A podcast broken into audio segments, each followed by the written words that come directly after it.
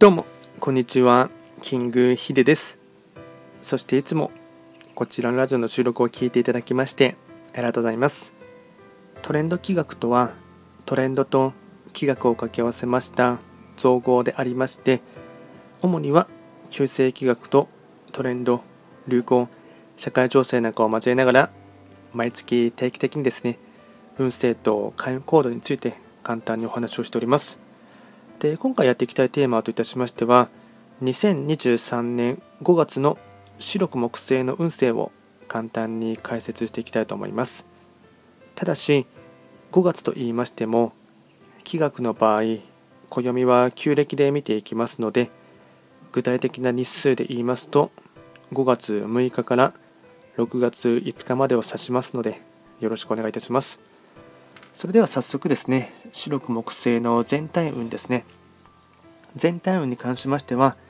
星5段階中星は4つになります。白く木星は本来ご自身の本籍地であります南東の場所に巡っていきますので、法医学の作用といたしましては南東とか、あとはこの場所はわりかし運勢の勢いは強いところがありますので、かつ人間関係をですね、広めたり深めるっていうところがですね、とても大事な一月となっていきます。ではですね、ポイントを4つほどですね、お伝えいたしますが、まずは1つ目、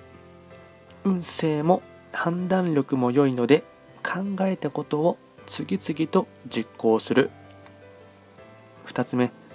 いろんな人と交流することでいい刺激とヒントがもらえる。3つ目、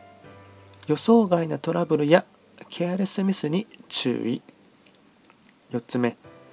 アンテナを張って周りをよく見る。平常心を保つことが鍵。総じて運の勢いはあるが油断はしないこと、大胆と慎重さ、これが大事なキーワードとなっていきます。あとは開運行動ですね。こちらも4つほど紹介いたしますが、まずは開運行動の1つ目、人と会う機会を増やす。飲み会、交流会など。2つ目、噂話や人の評判に振り回されないこと。3つ目、喉風邪や花粉症に留意。4つ目、自然散策や公園を散歩する。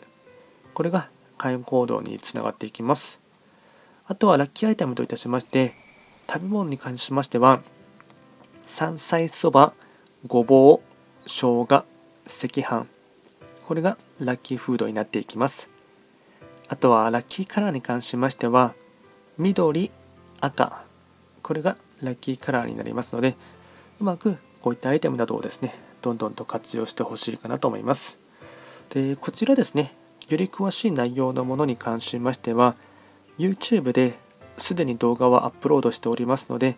そちらもですね、合わせて参照していただければなと思います。で、こちらのラジオでは随時質問とか、あとはリクエスト等は受付しておりますので、何かありましたらお気軽にレターで送っていただければなと思います。それでは今回は簡単にですね、2023年5月の白く木星の運勢をお伝えいたしました。